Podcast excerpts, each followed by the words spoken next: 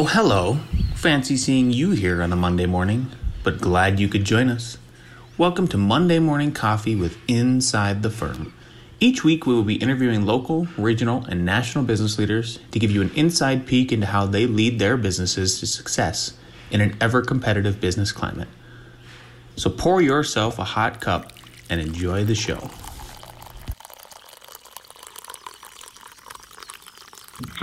Welcome to another episode of Monday Morning Coffee with Inside the Firm. Today I have on Nikita Morell. She is a copywriter and marketing strategist for architects. She's on a mission to fight Archibabble and help architects win more and better clients by using the right words. Welcome to the show today, Nikita. Thank you. Thank you, Lance, for having me. Yeah. Everybody, so obviously you have a slight accent. I'm talking to you across across the world right now. Um, before we get into it, why don't you unpeel for us and everybody uh, who who are you and how did you how did you get into being a copywriter and marketing um, strategist and then where are you located? Sure. So, well, I'll I'll start off. I'm in Sydney, Australia, so down under. Um, and yeah, so I mean, it's been a bit of a windy journey for me, but I started off in brand and marketing management. So I've got a good solid understanding of that, worked for brands like L'Oreal, um, and then moved, I just, I think I just fell in love with design. So I would go to restaurants instead of focusing on the food, I was looking at the light fittings and that. Um, and so just as a hobby, I took up a interior design diploma. Um, and from there, I thought, you know, how can I work for architects with the skills I have? So I worked for a um, architecture publishing magazine. Um, and then from there, I thought, again, I want to really know what it's like to work inside an architecture firm. So I uh, worked in-house as a marketing communications manager and set up their whole department. Um, and then the next logical step was saying, well, you know, I could be doing this for so many more firms. Um, and that's when I took the leap to starting my own uh, consultancy practice. And yeah, as you said, I've been doing copywriting and marketing strategy just for architects. Um, yes. That is interesting. Yeah, I don't. So, how many? There are a lot of folks out there doing what you do, doing doing the copywriting and the marketing for architects in the way that you do it, or are you have you carved out like a completely unique niche for yourself?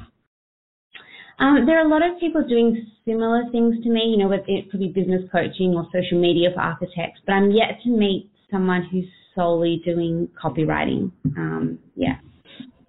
Very cool. Very cool. Tell us about. Um, uh, the, uh, you studied, I think you said 663 different architecture websites. What did that study tell you? What did it teach you about architects? Yeah, I mean, the first reason why I started it was I just kept going onto architecture websites and they all looked the same. You know, they're, number one, there was missing any words. Um, it was just kind of a portfolio or a brochure website. So I thought, you know, I'm going to just study um, web, architecture websites and see what they have in common, what's different, and, and more importantly, what can be fixed. Um, and you know, looking outside into other industries as well. So kind of looking outside the architecture world. Um, so yes, I studied 663, probably more, um, architecture websites. And that study, it was just me going through and doing almost an audit. So starting at the homepage and finishing right at that forgotten contact page, which is very important. Um, and just, yeah, like taking notes and um, recording videos. And then what I did was is I compiled all my research into um, a bit of a challenge for myself. So over 30 days, I recorded one video focusing on one fix. So, for example, it could have been the bio or, um, you know, homepage taglines. Um, and then across 30 days, yeah, made a video for each day um, and just kind of drip fed it. And they're, they're sitting on my website now. So, um, yeah, but just short little videos of me kind of critiquing people's websites. What did they? So that seems to be a common theme that I hear all the time is that uh, there's there's not enough words and it's it's they all look the same and it's and what's interesting about that is is a, a lot of architects uh, like to complain that um, we commoditize ourselves or, or that um, not not that we do it but um, that places like uh, HomeAdvisor.com or uh, Yelp any kind of those services that are lead generating services, they end up commoditizing the architecture uh, service and industry. But it seems like that's what their websites are doing already is that they all look the same. Therefore, they're kind of this commodity. So how do you recommend when you start working with somebody? What do you is that the first thing you look at is their website, and then you are the one that's writing all of their content and everything for them? Um, how does that work? So it starts off even one step before. So I always run like a discovery session. So and and in that session, it's for like looking at number one is who their ideal client is. And, you know, a lot of architecture firms say, you know, we work for everyone, we're full service, multidisciplinary, we do everything. Um, so, you know, you've probably heard it before, but it's about, I mean, I take the viewpoint that it is, it's risky, but it is going to pay well over your dividend is um, really focusing on one niche client. So it's my job, I guess, to go in there and say, who is that one client that you would clone? You know, who is that one client that you would just have over and over again? And then we pick apart that. And then the next step is looking and saying, okay, well, what kind of language and words resonates with that one client? Because if you can match those two things together and yes, put it on your website, it means that you're going to attract more of those clients. And not only that, you're going to actually connect with them. And not just, you know, this word connect and storytelling, it gets thrown around a lot, but it's like really connecting them with them in a meaningful way um, and looking and asking yourself, have they worked with an architect before? Um, because if the answer is no, then your language is going to have to be a lot different to if they've already worked with architects before. You know, property developers, the language you use with them is going to be very different to the way you would speak to a residential homeowner who's looking to find an architect to, you know, do a renovation. So it's, yeah, it's about finding that right, not only the right words, um, but the right language. And that is a step that a lot of websites kind of miss completely because the focus is on their projects. And, you know, a lot of architects say their work speaks for themselves, which, you know, work speaks for itself, which I do not believe in. Um, I think you need words kind of and images to work together. Why don't they why don't they speak for themselves? If I if I said that if I said prove it to me. well, okay. Think of it this way. So if I show you a photo, in your head you're going to come at it with different stories that are held in your head. You're going to be looking at different things. Whereas if I tell you, words can help you direct your focus and direct your attention on one thing. So you could be looking at this photo going, oh, you know, that's a nice artistic sculpture in the foreground. Whereas what I'm trying to tell you with that image is look at that building. Um, and I think words help you give the context and yeah, as I said, help direct your attention to what to what matters. Um, and also studies have shown that um, when people are given lots of images, they can just scroll through. Um, but if you add words and the words tell a story or connect to you emotionally, you're far more, um, you know, the increased rate of remembering that project and remembering what you felt is is increased. Interesting. Um, yeah. So, if uh, if if words matter for architects, then what do you have? Just a how how does that work then? Do you, do you, are you looking at a specific project of them, and then are, is there like a questionnaire you're giving them, or are they how are you pulling the story out of these architects? Or are you actually even contacting the client sometimes? Because i, I would the if the third party came into my firm and then they said hey we're going to write all these stories i my would be my first question is how are you going to write these stories about these projects? When is it a collaborative process? Yeah 100% so and exactly right. So it always starts i actually prefer starting with interviewing if the client lets me interviewing past clients. So I normally interview around like depends on how many projects they've done, but three to five interviews, and that is done um, either you know with an email questionnaire or I prefer to have a phone conversation because I think you can get a little bit more out of that. Um, and then the second step is sitting down with the client. Um, again, I think I've got over um, I think it's like 30 questions that I send to the client, um, and then we set up a call and we talk through that. Um, and what I find is that a lot of architects, you know, sometimes they're writing about their projects well after it's been completed. So it's about triggering, you know, why they like chose a specific material or, you know, it's really trying to get those details out. And that's the kind of misalignment I find, the disconnect is that architects have all these ideas in their head, but sometimes they find it hard to actually put it into words that would resonate with ideal clients. How do you measure the success then, or is there some kind of metric? Is it just simple gross sales that you guys are looking at, and how you and, and how you, maybe showing like new clients and proving to them, maybe you don't even have to, about your the effectiveness of what you're doing for them?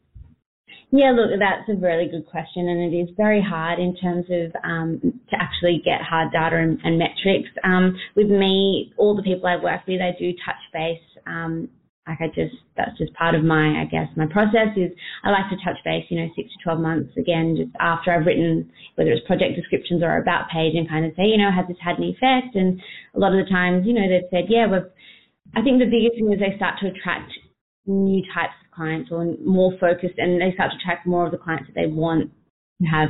So rather than people ringing and picking their brain um, and, you know, going to the next architect is that they find that that kind of attracting and then converting um, grows a lot more. And, and, that makes sense because, you know, I go through their website and I make sure that their call to action speak directly to their ideal client, you know, their contact page.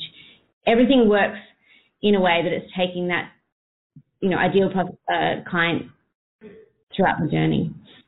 Are you are you then taking their existing websites and are you marking them up in some in like a piece of software and then handing that over to the web designer or are you doing that piece too? Yeah, so I do website audits, so it's exactly that. So I would do um, a kickoff call and then I'll make a video recording um, and that usually goes for 45 minutes to an hour and it's picking apart, you know, just things that they can, like weak spots in their website, what they can improve um, and then all the way through.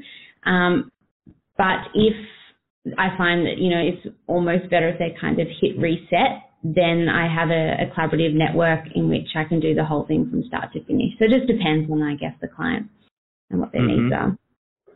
Uh, tell me about your framework that you've created. It's called, uh, I think you said it was Architect's Blueprint for Becoming Unforgettable.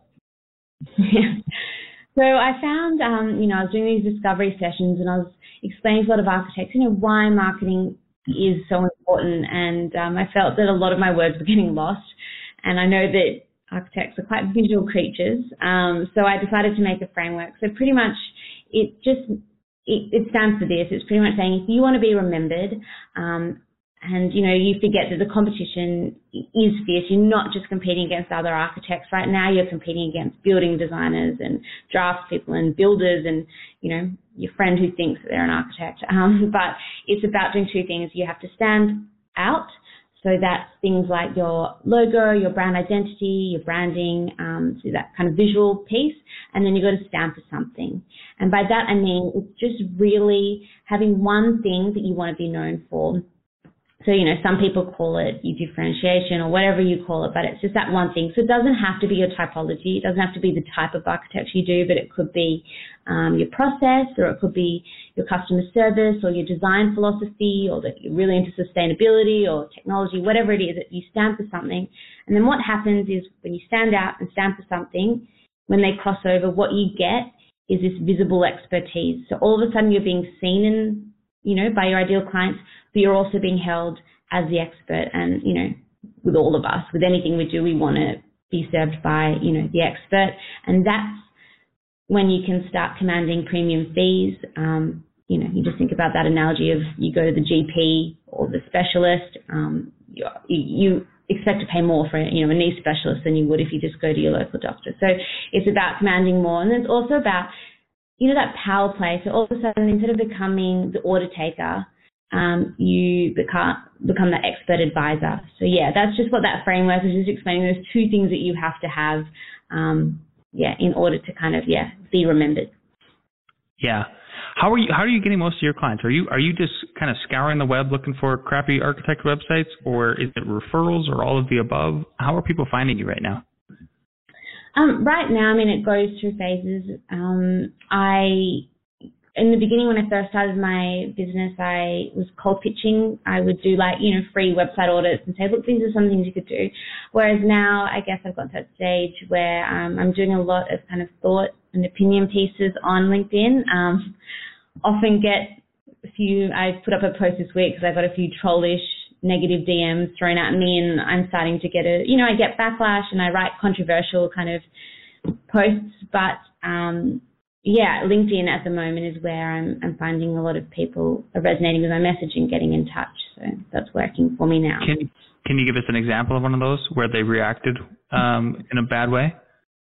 Yeah. So last week, I or two weeks ago, I wrote about um, architects how I was sick and tired of hearing them say that they were undervalued and yeah. you know overworked and um, yeah, it blew up. I was quite surprised overnight. You know, in Sydney, as I woke up, my phone had yeah gone off. But um, I guess the the backlash I was just saying, look, you know, if you're if you keep not communicating how you work um, and your process behind what you're doing, um, and then you present clients with a drawing, of course they're going to turn around and say, hey, can you just redraw this tonight? You know, and so what I was trying to say is that the value what you do is you need to communicate how you do it because that's the piece that's missing. And even the what you do, um, a lot of people assume, you know, architects assume that everyone knows what architects do.